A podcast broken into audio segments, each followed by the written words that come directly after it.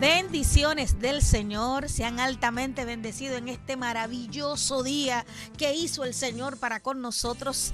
Eh, agradecidos del Señor de que usted se encuentre ahí en sintonía y estamos eh, a la expectativa de lo que Dios hace cada día con nosotros.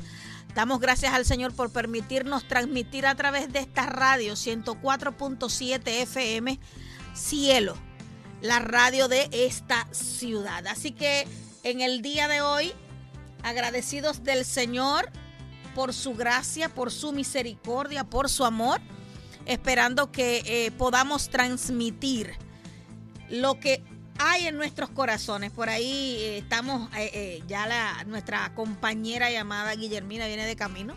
estamos esperando por ella.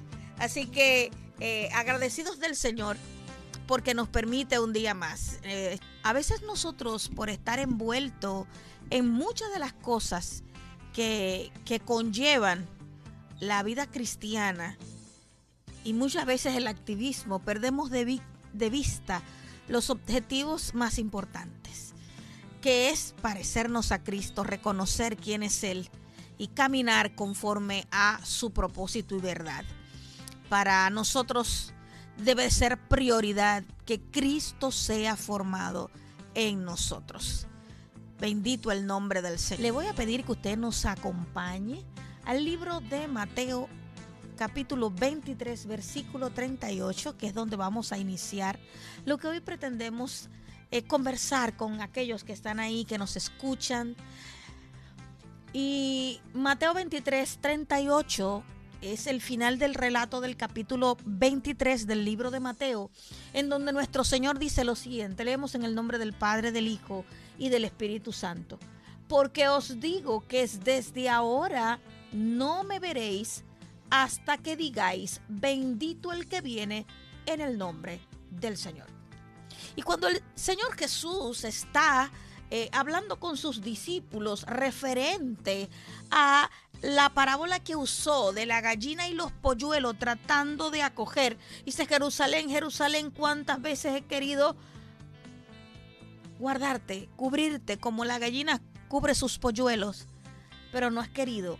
Esta referencia también se hace en el libro de los Salmos, en el capítulo 118, versículo 26, que dice, bendito el que viene en el nombre de Jehová, desde la casa de Jehová os bendecimos. En el capítulo 37 al 39 del libro de Mateo y de Lucas, y dice, Jerusalén, Jerusalén, que matas a los profetas, apedreas a los que te son enviados. ¿Cuántas veces quise juntar a tus hijos como la gallina a sus polluelos debajo de sus alas si no quisiste? Aquí vuestra casa os es dejada desierta y os digo que no me veréis hasta que llegue el tiempo en que digáis bendito el que viene en el nombre del Señor el Señor hace esta referencia antes de entrar a lo que conocemos nosotros como el capítulo 24 del libro de Mateo. ¿Por qué el Señor se está hablando de juntar a los polluelos como la gallina los junta debajo de sus alas para darle cobertura, para darle cuidado?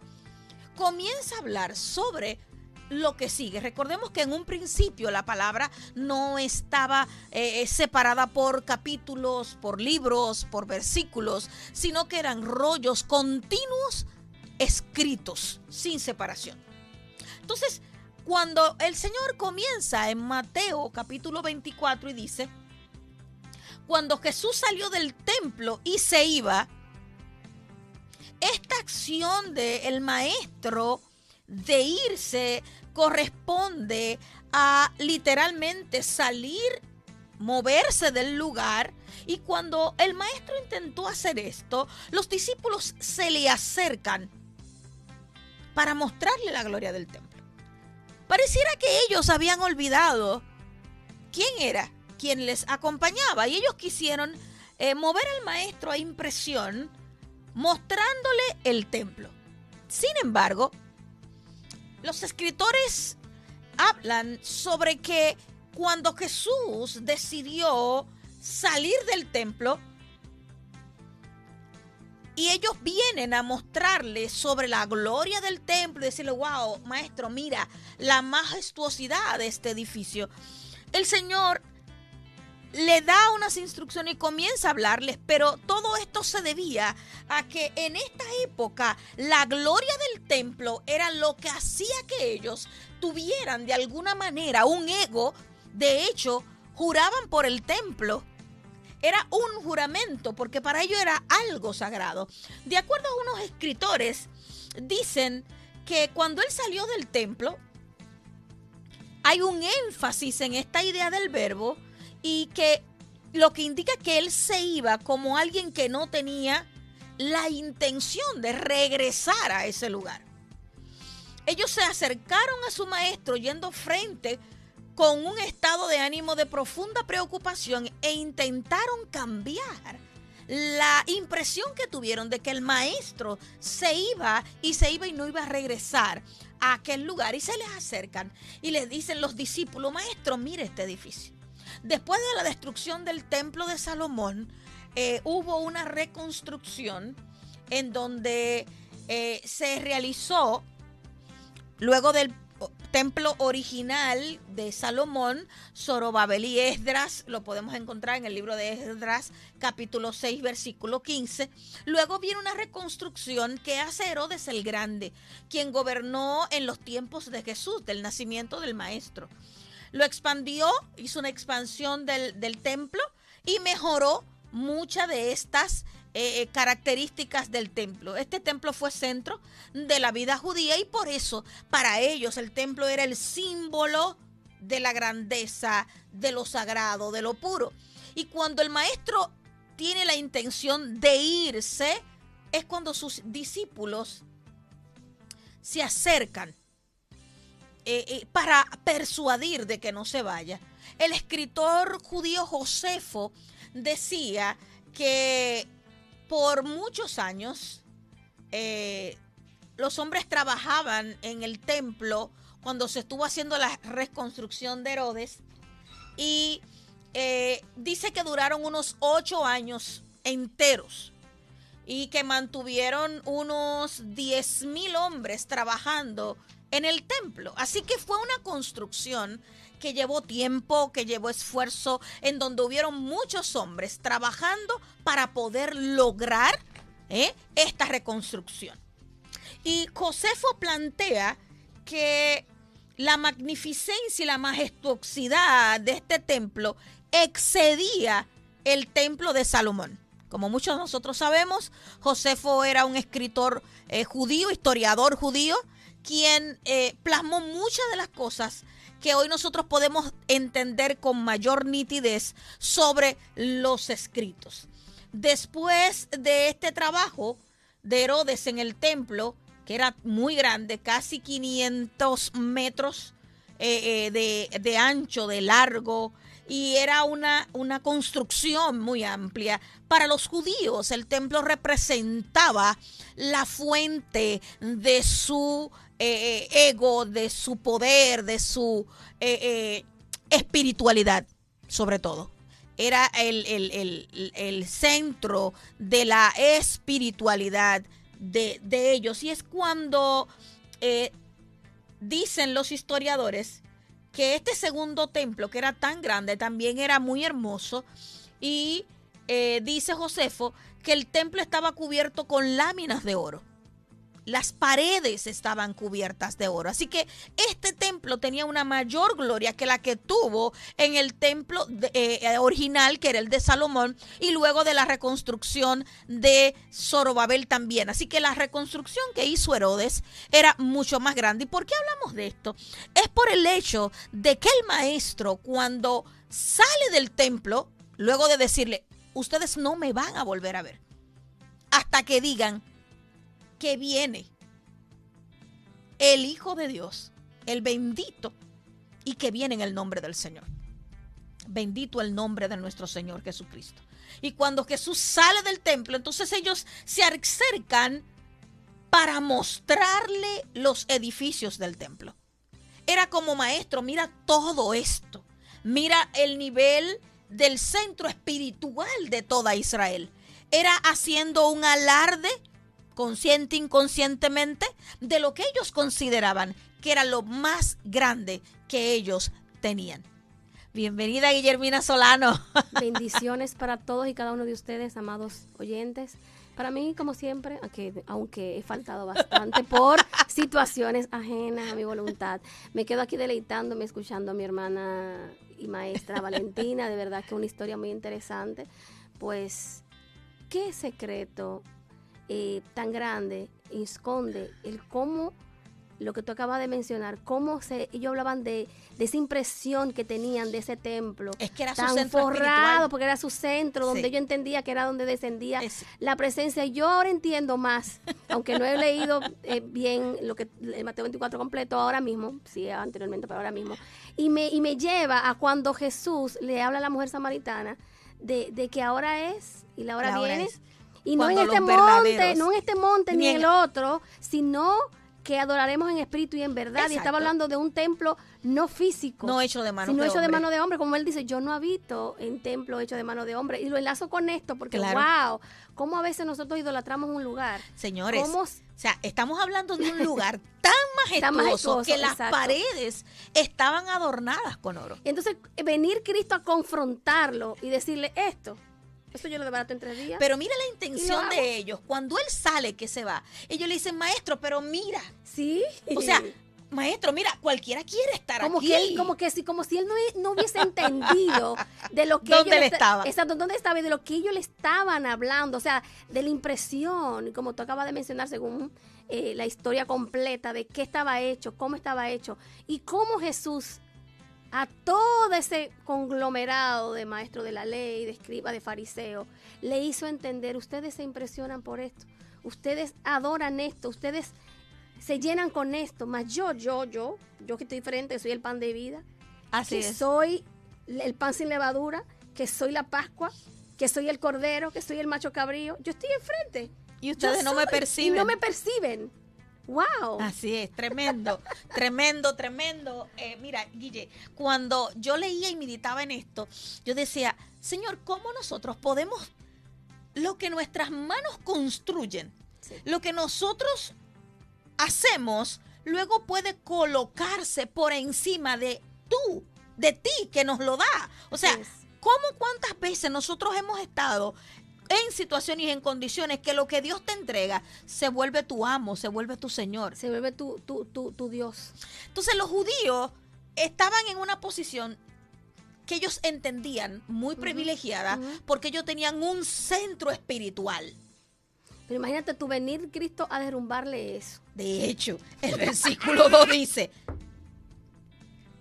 respondiendo él les dijo, ¿Veis todo esto? Ustedes están mirando. ¿Ves todo Usted ve la gloria, usted ve el mármol. De hecho, el historiador Josefo dice que el mármol era tan blanco y que brillaba tanto que los que venían de otros lugares pensaban que era nieve lo que había en lugar de un mármol.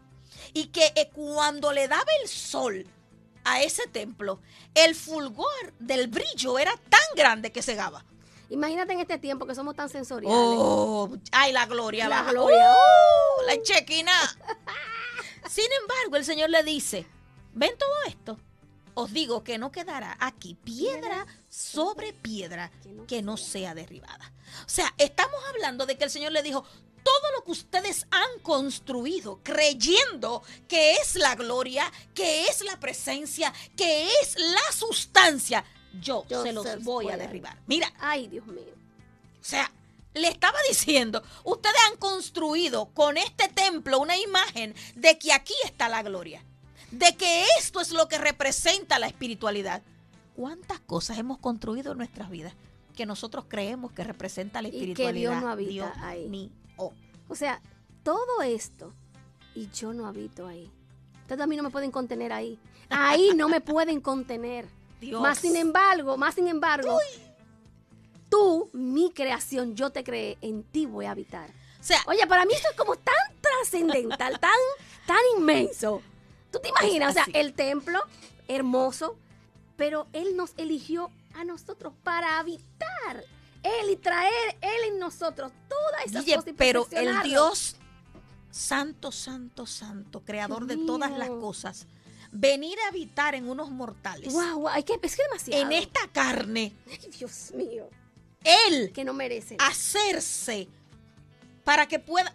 Esto es tremendo. Es que demasiado. Es mucho. Mi cabeza está allá y él no está allá. Y yo, y en ese momento, cuando, imagínate tú, y volvemos otra vez, tenemos que caer en Nicodemos. Tiene que nacer, mijo. Así es. Así es. Tú entras, pero tiene que nacer. Primero tienes que, que el proceso de muerte en nosotros tiene que darse. Tiene que dar. Sí o sí. Es que si no hay muerte, no puede producir vida. Señores, es una cosa que pareciera Óyeme. contraria, pero si no hay muerte no se puede No, es producir que vida. no hay. Dicen los historiadores que unos 40 años después de que Jesús dijo esto, hubo una revolución judía contra los romanos en Palestina y disfrutaron de muchos de muchas victorias al principio, pero al final los soldados romanos destruyeron a los rebeldes en el año más o menos 70 después de Cristo en Jerusalén y fue destruido junto con el templo tal como Jesús lo había predicho Mm, unos 40 años después. Sin embargo, algunos historiadores presentan este hecho como solo un hecho encaminado. Recordemos que estamos hablando de Mateo 24. así es. Entonces, es importante la historia. Mucha gente dice, no, porque lo que importa es el ahora. No, no, no. Importa la historia porque nos mantiene al día de qué es lo que va a ocurrir y qué es lo que falta por acontecer. Así es. Entonces, dice que eh, habría preservado el templo, el Tito, un emperador, de las maravillas del mundo, como una maravilla para turismo y demás. Y se. Y cuando lo quemaron, todo esto se destruyó cuando vino la invasión. Tanto así que dice que la caída de Jerusalén, los últimos judíos sobrevivientes de la ciudad, huyeron. Si recordamos, hubo una advertencia del maestro donde le dijo, cuando venga, Cuando venga, corran. Los que se quedaron fueron cautivos, fueron muertos, no cautivos, fueron muertos, porque hubo incluso un incendio en el templo. Guillermo, esto fue catastrófico. Wow. De acuerdo a la historia, hubo un incendio y los soldados romanos los rodearon eh, un- y un, un soldado ebrio comenzó a quemar la edificación. Y como este era el centro, escucha humano, como diría alguien por ahí, como este era el centro de su espiritualidad y el lugar más seguro de la ciudad, todos corrieron al templo. Le prendieron fuego al templo. El fuego fue tal que el oro se derritió. Dios mío. Imagínate cómo quedaron las personas que estuvieron ahí adentro. Ceniza, vuelta a ceniza.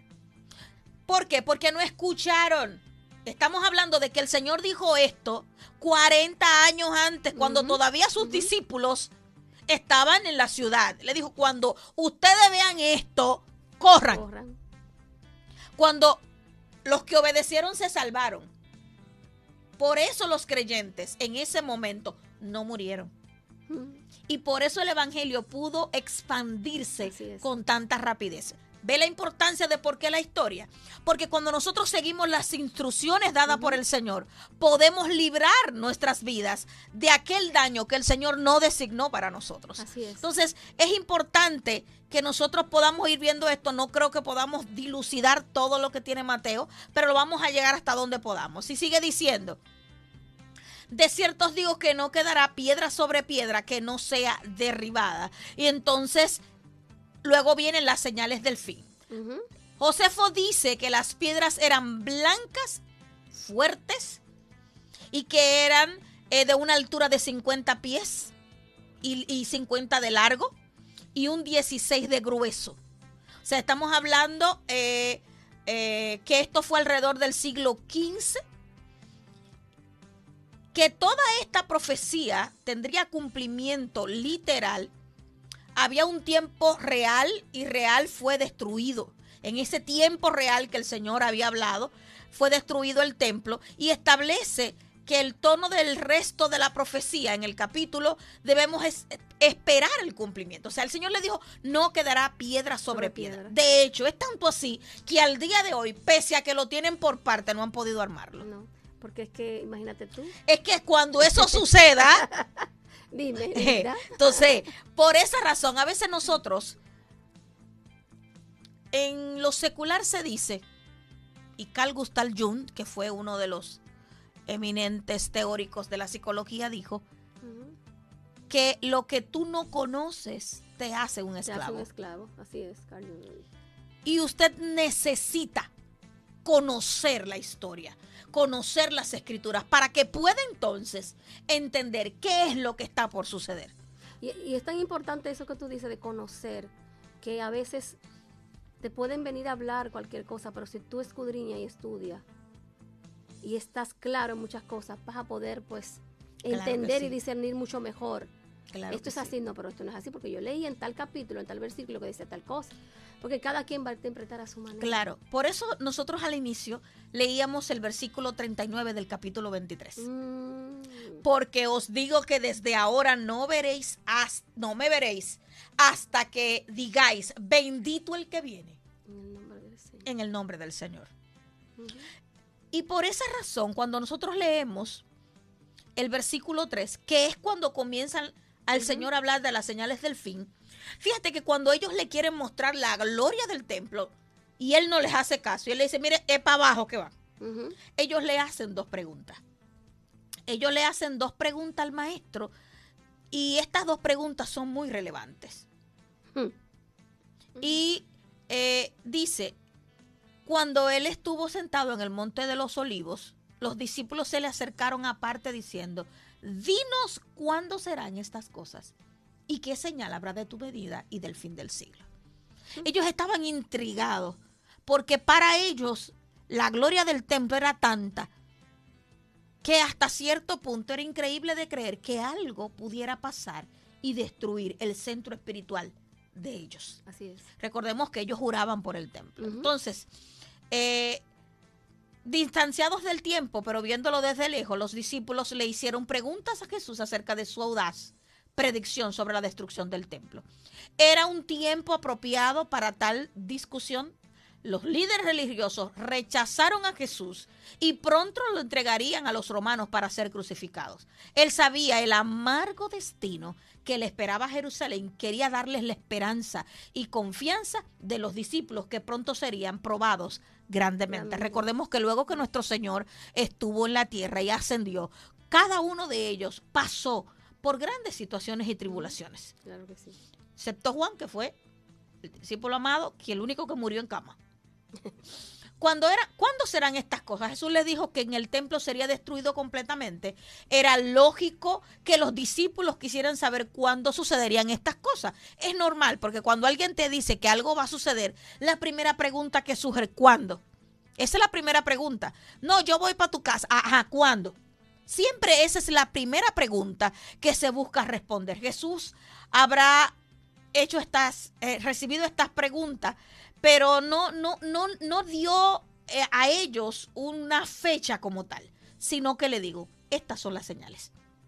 Y comenzó a darla. Claro, ellos le preguntaron cuáles son las señales, cuál es el fin de siglo. Así que los discípulos eh, hicieron estas preguntas. En toda probabilidad ellos le presentaron eh, como si era una sola pregunta. Sin embargo, el maestro las dividió.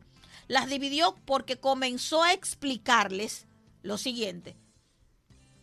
Dice el versículo 4. Respondiendo Jesús le dijo, mirad que nadie os engañe. Señores, estamos hablando de que el maestro advirtió que el engaño iba a ser evidente y tangible en estos tiempos. Y está siendo tan a flor de piel. Muy, Y hay muchos que están siendo tan confundidos muchos. que es una cosa alarmante. Eh, la fe de muchos está en manos de otros, esperando que el otro le confirme si puede creer o no. O sea, es un tema tan profundo, de verdad, Sí. con lo que está aconteciendo hoy en día, que la codependencia de otros está acabando con el pueblo. Mira, Guille, cuando nosotros no hemos aprendido a desarrollar una relación con Él y cuando buscamos satisfacer necesidades humanas, porque una cosa es la necesidad que nosotros debemos tener de Él, de su palabra y de buscarlo. y es. otra cosa son las necesidades humanas donde yo necesito hacer para yo sentir, para yo encontrar respuesta, para yo tener la satisfacción del Y- saber. Y la aceptación de que el otro entienda que yo le creí lo que él me dijo. Usted tiene derecho Wow. a analizar, usted tiene una capacidad de análisis. La palabra de Dios está ahí, el Espíritu Santo es tan perfecto haciendo su trabajo. Así es. Él tiene una manera de enseñar que el hombre no tiene. Así es. Por más capacitado que sea el hombre, no sobrepasa la sabiduría del Espíritu Santo. Cuando usted tenga un momento de confusión, cuando usted no entienda algo de la palabra, pregúntele que Él le va a responder. Él le va a guiar, Él le va a enseñar la verdad sobre esa palabra. Porque a veces tenemos cuestionantes y preguntas, eh, hermana, hermana mía, y en vez de irnos a la habitación y preguntarle al Espíritu Santo, cogemos un teléfono y le escribimos a fulano. Así es. Fulano, ¿qué tú crees? Así es. Y el Espíritu Santo tiene la respuesta el correcta Espíritu Santo esperando. para decirte, mira, esto es así. Él habla, él es real, es una persona. Así es. Está dispuesto a dar, a enseñar, a guiar, porque ese es su trabajo. Jesús lo dijo, me voy, pero le dejo al consolador. Él no solamente es consolador, él es maestro, él es amigo, él es guía, él nos Así es. restaura, él nos levanta, él nos enseña, él nos multiplica la fe. Y Pablo advirtió incluso al- a los efesios, a los tesalonicenses, diciéndole, nadie os engañe con palabras vanas, porque estas cosas vienen, por estas cosas viene la ira de Dios contra los hijos de desobediencia. es. En el tesalonicense, nadie os engañe. Nadie se engaña. De ninguna manera, porque no vendrá sin que antes venga la apostasía La apostasía. y se manifieste el El hombre de de- pecado, el hijo de perdición. Así es. Muchas veces nosotros estamos ignorantes de qué quiere decir hijo de perdición, apostasía y demás. Y pensamos que la profundidad de la palabra o el conocer estos términos o, o discernir los tiempos eh, es solamente para un grupo. Usted como iglesia está llamado a discernir. Así es. Usted como iglesia está llamado a identificar el siglo, el momento, el tiempo en el que estamos. A veces solo queremos danzar y hablar en lenguas, pero no queremos la profundidad de la palabra. Y todo en este reino tiene un equilibrio. Hay que orar, hay que ayunar, pero también hay que conocer las escrituras para poder saber cómo orar. O sea, es un conjunto, es una cosa que enlaza a la otra. Exacto, porque la palabra y la oración tienen que ir de la mano. No puede haber una sin la otra. Y la palabra me instruye. La oración me guía, les, me llena en el espíritu. Así es. Por eso es que van de la mano. Y por eso es que podemos. Y me llama mucho la atención cuando dice primero mirad. Cuando buscamos la palabra mirar, sabemos que es observar, estar pendiente, estar Sí. atento. Y cuando buscamos, que dice que no os turbéis, cuando nosotros estamos turbados, no oramos correctamente. No, ¿y cómo? No escuchamos la voz de Dios y nos dejamos Los llevar sentidos están- de cualquier cosa que escuchemos por ahí, nos dejamos llevar. Así es. Y en este tiempo que hay tanto murmullo, bueno, diríamos que murmullo o, o, o qué. No, no creo que sea murmullo. Es- es más que murmullo, ¿verdad? Es más que murmullo. Es Sí. sonidos eh, resonantes que hay muchos que los oídos le están inclinando. ¿Sabes qué, Guille? Una de las cosas que, que veo es la siguiente. Prefiero creer lo que otro dice porque me es más fácil de cumplir lo que otro dice que lo que la escritura establece. Prefiero esperar que lo que me diga un profeta, que lo que yo ir y tener mi vida de oración para que me lo revele el Espíritu Santo, porque le creo más al hombre que ha tenido de su propia experiencia, como ya tiene experiencia y conocimiento Ajá. y ya viene arrastrando todo eso, me puede decir más rápido, ¿en serio?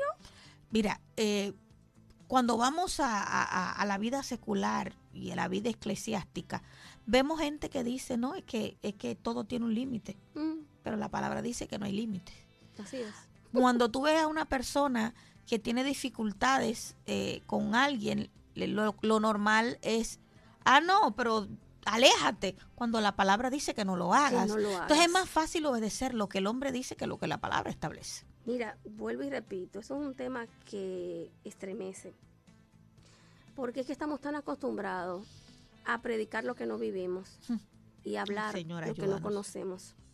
Que esto está tan, tan, tan delicado que creemos que podemos engañar al Espíritu ¿Y Santo. cómo? Cuando Él tiene la forma más precisa y en cualquier escenario nos quita el, ves- no, no- Nos nos quita el vestido. Y me gusta mucho que, que Filipenses 3.9, lo estaba leyendo ante- antes de, ayer, antes, de, antes de ayer, habla tan claro en ser hallado en Cristo. En ser hallado en Él. Mira, El Señor le advirtió a los discípulos desde el principio y le dijo, mirad que nadie os engañe. Porque él sabía que había engaño, que eso iba a suceder. Y durante la historia han habido muchos tiempos de engaño. Han, salido eh, muchos diciendo que son el Cristo. Muchos hablando sobre profecías, como si lo que usted diga va a estar por encima de lo que está escrito. Pero muchos han sido engañados en ese tenor. ¿Por qué? Por creer que una cosa es cuando no es. Un ejemplo de esto bien claro fue cuando salió William Miller en el 46 diciendo que él era Sí, sí, sí, sí, sí. Y que, un evento en donde miles de personas murieron. Fue algo, yo vi la, yo vi, yo vi una, un documental completo y, da Da grima. ¿Cómo alguien puede confiar y entregar toda su confianza a un hombre cuando la escritura está allí? Eso es lo que castrar por completo, porque en este tiempo hay mucha, se ha castrado mucho el entendimiento, pero en ese, ese episodio de, de que pasó con ese hombre, fue algo como que la gente le, abrieron la cabeza, le sacaron el cerebro. que, que Jesús iba a regresar en el 1846, que ese era el día, y se reunieron, y dentro de eso que sucedió, mucha gente sacó ventaja. Y algunos pudieron incluso crear nuevas sectas a partir de este evento. Pero ¿por qué yo tengo que creer que alguien me diga que Cristo viene en tal fecha cuando Él dice que ni aún los ángeles que están con, el, Padre saben ni el día? ¿Y por qué entonces yo tengo que creer que diga a alguien que viene? Ahora bien, Él fue claro. Él dijo, estas son las señales. Pero aún no es el fin. No, no es el fin. Es importante aclarar esto, porque por eso mucha gente se equivoca. Y cuando nosotros estamos en tiempo como lo que estamos viviendo hoy, terremoto en diferentes lugares, rumores de guerra. Entre, hay un hay un panorama crítico de conflicto bélico de pánico que muchos cristianos están viviendo pánico no tenemos reverente al Señor para decir déjame meterme más con el Señor y, y, que y estar tan conectado por si viene mañana por ejemplo no pues yo me fui con Cristo es un miedo un pánico que hay que genera ¿qué genera el pánico una desorientación, hmm. un desubique total. Un estado de un estado de zozobra, no hay plenitud, no hay paz. Cuando Jesús dijo muy claro que era el reino de Dios. Gozo y paz. Justicia, paz y gozo en quién? En el Espíritu Santo. En el Espíritu Santo. Lo cual sí, va a pasar de todo. Ahora, ¿qué tengo yo que hacer? Confiar en lo que mi maestro dijo. El maestro le decía a los discípulos, habrán pestes, señores, hay brote de cólera, hubo COVID, o sea... Se van a seguir levantando plagas. Ébola, o sea, esto es parte.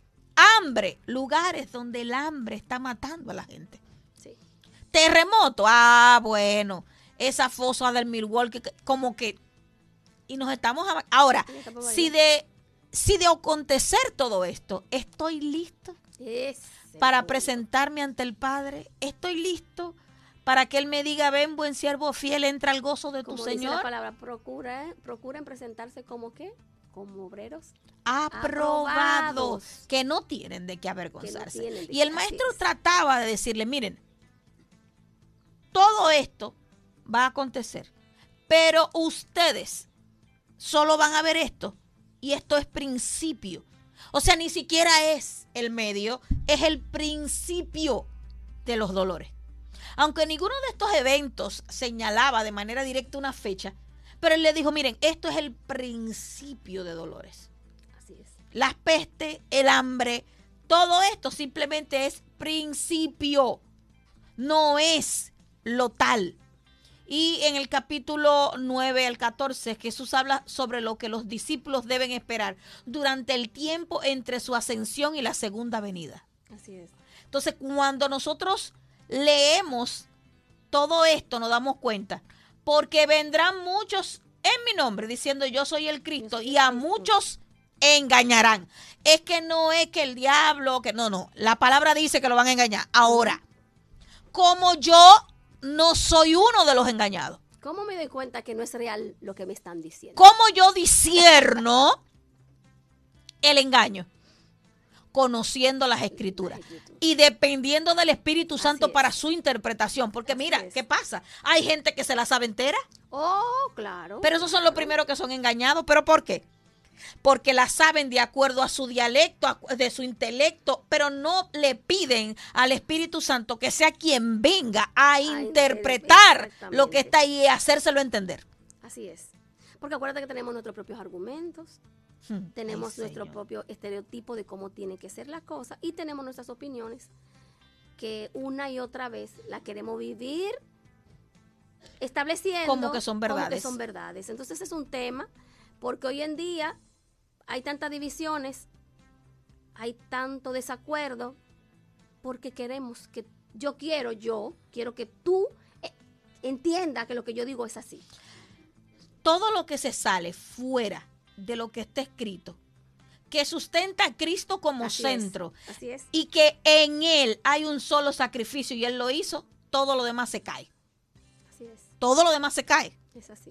Dice el versículo 6, y oiréis de guerra y rumores de guerra, mirad que no los turbéis, porque es necesario que todo esto acontezca, pero aún no, es el fin. Actualmente, señores, se está hablando de una tercera guerra mundial. Así es. Entre Rusia, Ucrania. Eh, están pensando ya que Japón puede unirse a esto. Señores, estamos hablando de que nuestro Señor le dijo, no se turben va a pasar, pero nuestra confianza debe. Pero este no es el fin. Todo este rumor de guerra, todo esto es parte de lo que debe acontecer. Ahora bien, por ahí hay un meteorito que viene zumbando. Y cayó un fragmento. Sí, cayó un pedazo ya. Cayó un pedazo por México. Ajá. No pasó nada, pero sí cayó un pedazo. Entonces, yo, yo le pregunto, amado hermano Guillermina y nuestra control que está aquí dentro de esta cabina. Si hoy ocurriera una catástrofe y me toca morir, porque mi dueño determinó que me voy a morir, ¿estoy listo para presentarme ante él? Ah, no, es porque él me ama, él no sabe que yo no estoy listo. Ajá. Él tiene que retener su propósito porque tú no estás listo. Hay que tener la mochila lista para cuando llegue el avión. Exacto. ¿Por qué, ¿Por qué el Señor me inquietaba hablar de Mateo 24? Porque no estamos siendo apercibidos. No, no estamos siendo Estamos muy entretenidos en qué me pongo, Mire, después cómo vamos me a vamos a hablar de la parábola de las siete vírgenes. Claro que sí, claro que sí. Entonces, es importante que nosotros como iglesia del Señor nos demos cuenta de en qué estoy parado, es el fundamento en el que yo estoy. O yo ando buscando cosas que ya fueron abolidas por gracia, hmm. pero yo quiero retomarlas porque entiendo que eso es lo que me va a dar valor. Y, lo que me la sangre de Cristo para cuándo. No, y que me siento, ay, yo como que me estoy sintiendo un poquito vacío, déjame poner a hacer esta práctica porque que siento que me llena.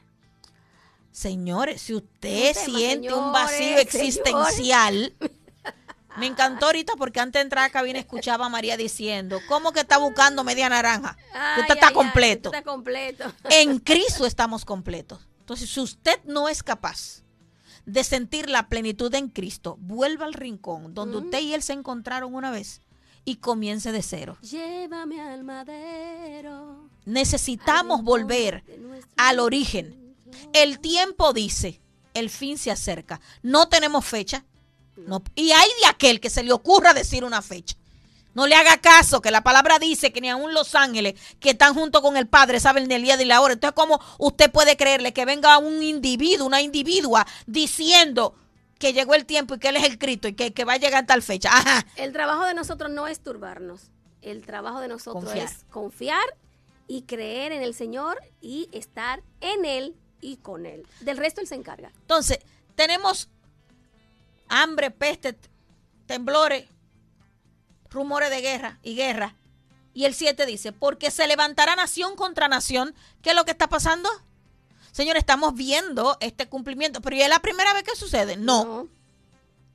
Hambre y peste. no es la primera vez. Busquemos para que tú veas que en África cuánto tiempo tiene. Señores, es que la primera pandemia fue hace muchísimos años. O sea, que no es lo primero que el mundo vive.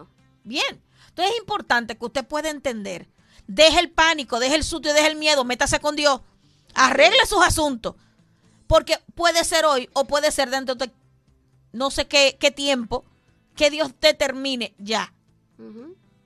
Ahora, hay una señal clara que vamos a ver la semana que viene, que es un punto muy importante, que es una de las señales determinantes para conocer el tiempo de la segunda venida de nuestro Señor Jesucristo. El 7 dice, porque se levantará nación contra nación y reino contra reino, y habrá peste y hambre y terremotos en diferentes lugares, y todo esto será principio de dolores.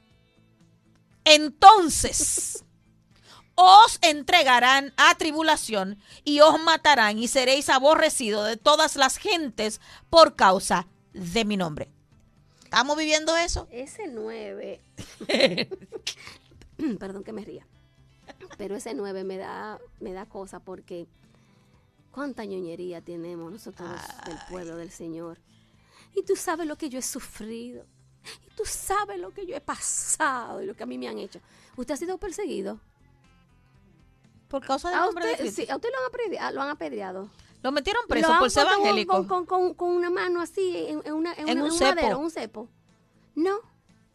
Pero mira qué pasa, es que el evangelio que en los últimos años se ha estado predicando habla tanto a la humanidad y al ego y lo eleva y le dice que merece que señores lo tenemos metido pero, miren Una, una cosa increíble, el humanismo. sin está- embargo nuestro señor al que decimos servir dijo en el en mundo, el mundo tendréis aflicción aflicciones, pero está- confiad, confiad, yo he vencido al mundo. mundo. Entonces, ¿cuál fue el que se inventó que ser cristiano es vivir de gloria en gloria y sin problema y sin situación? O sea, las personas que deciden cambiar un estilo es porque no son de este mundo, es para que en, el, en la eternidad entonces usted pueda tener el disfrute. Y No, la lucha no es contigo que yo la tengo, la lucha es conmigo.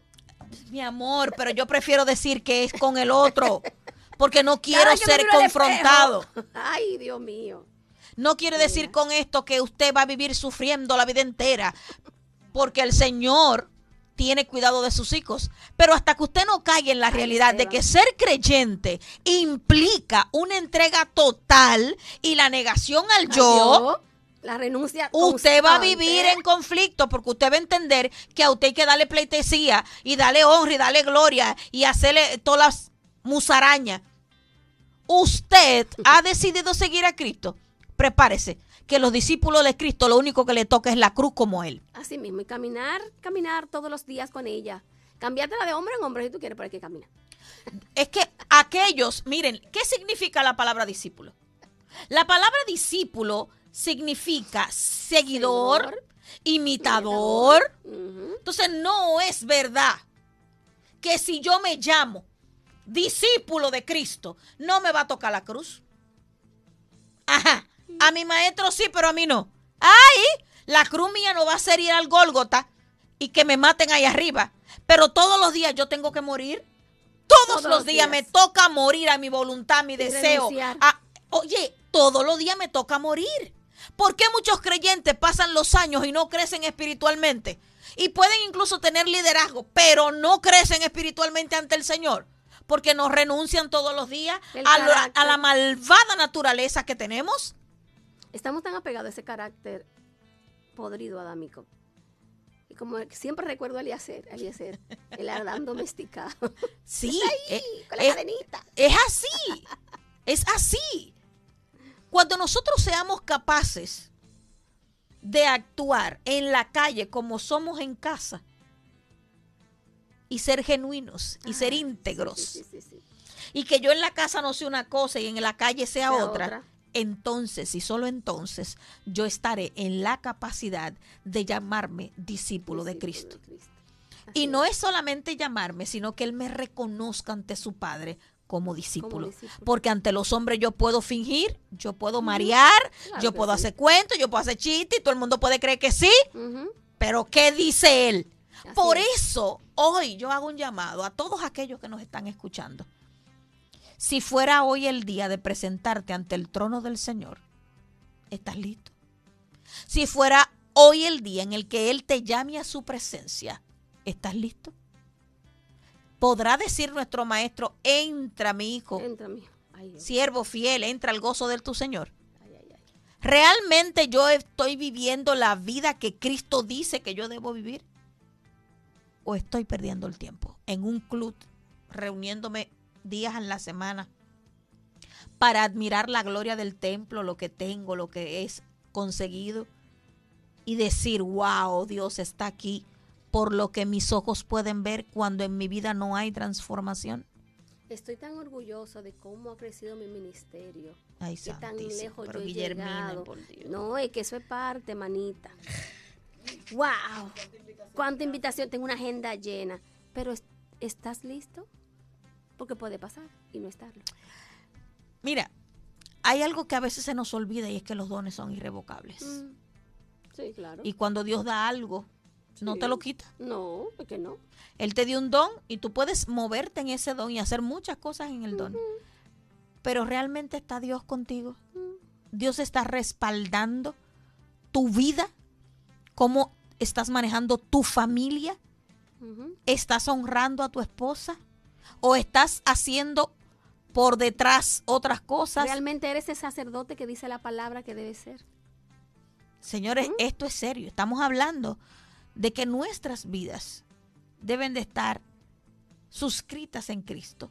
¿Cuántas veces no, no vamos a imponer mano a una persona a ministrarle algo que yo no vivo para ir a llevarle maldición a esa gente? El no entender y comprender las escrituras llena nuestro camino de muchas piedras. Ministro, hablo, profetizo y oro. Ay, ministro competente del nuevo pacto. Esta, esa palabrita competente tiene mucho peso porque no es solamente que yo pueda moverme en el don Así es. o que cuando yo ore la gente se sane. Los ministros competentes de este nuevo pacto glorifican a Cristo con su vivir. Con su vivir. Entonces, esto es algo serio, señores.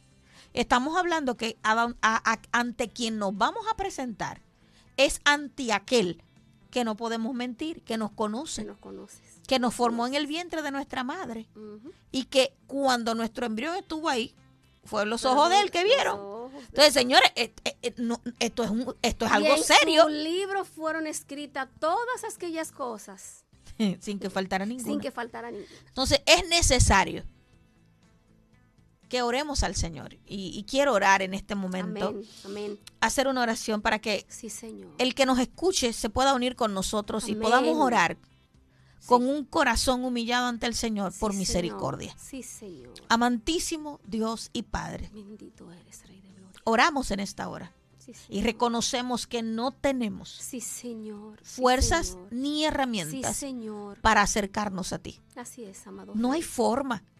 Así es. Si lo que tenemos es la sangre del cordero y es por Ay, gracia, sí, Señor. porque no Aleluya. tenemos argumento, porque no tenemos herramientas, porque Sí, no tenemos forma No de acercarnos Sí, sin que tu santidad nos Oh, repudie Jesús. y Oh, seamos Jesús. eliminados.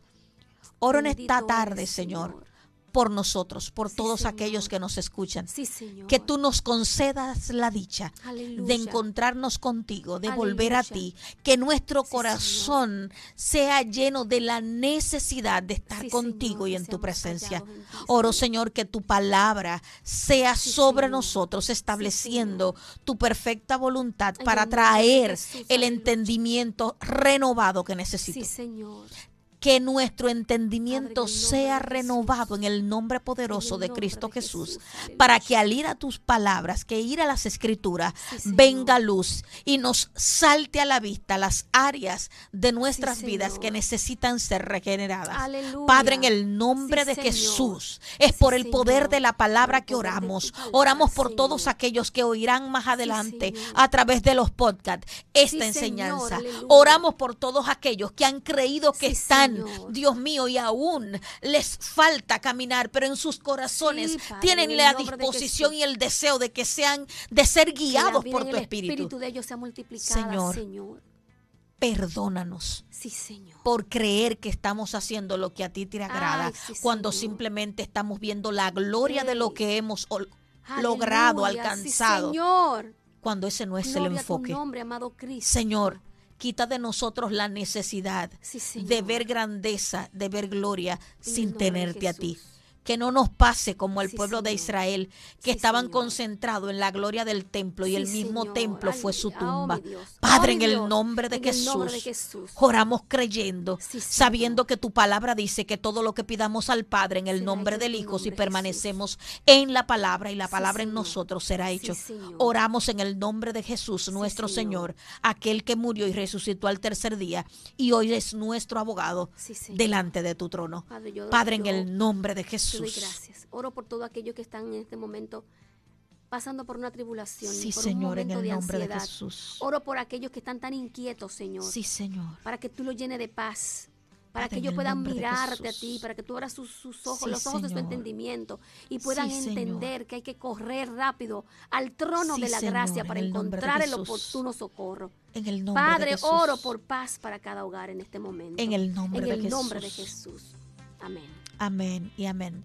Bendiciones del Señor. Nos vemos la próxima.